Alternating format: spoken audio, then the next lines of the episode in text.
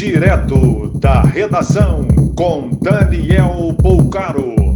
Olá, boa noite. Essas são as principais notícias da noite desta sexta-feira, 26 de fevereiro de 2021.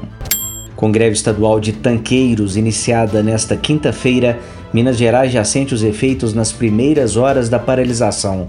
Já há registros de postos sem combustíveis no estado. O Rio Grande do Sul entra em bandeira preta neste sábado. Apenas serviços essenciais funcionam e atividades gerais estão suspensas entre 8 da noite e 5 da manhã. Com lotação praticamente total de sua rede de saúde, Santa Catarina terá comércio totalmente fechado neste e no próximo fim de semana. De acordo com o governador Ibanês Rocha, o toque de recolher no Distrito Federal deve durar 14 dias o decreto deve ser publicado nas próximas horas.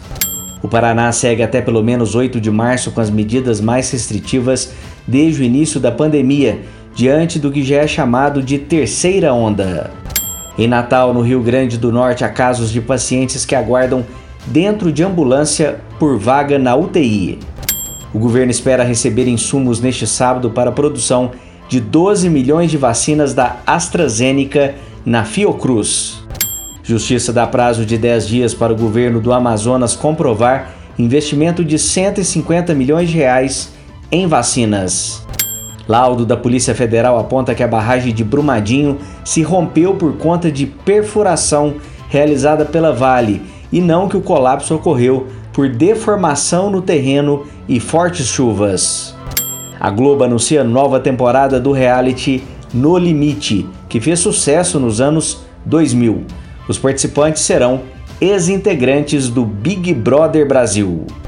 Mais informações no site da redação.com.br. Você ouviu direto da redação com Daniel Bolcaro.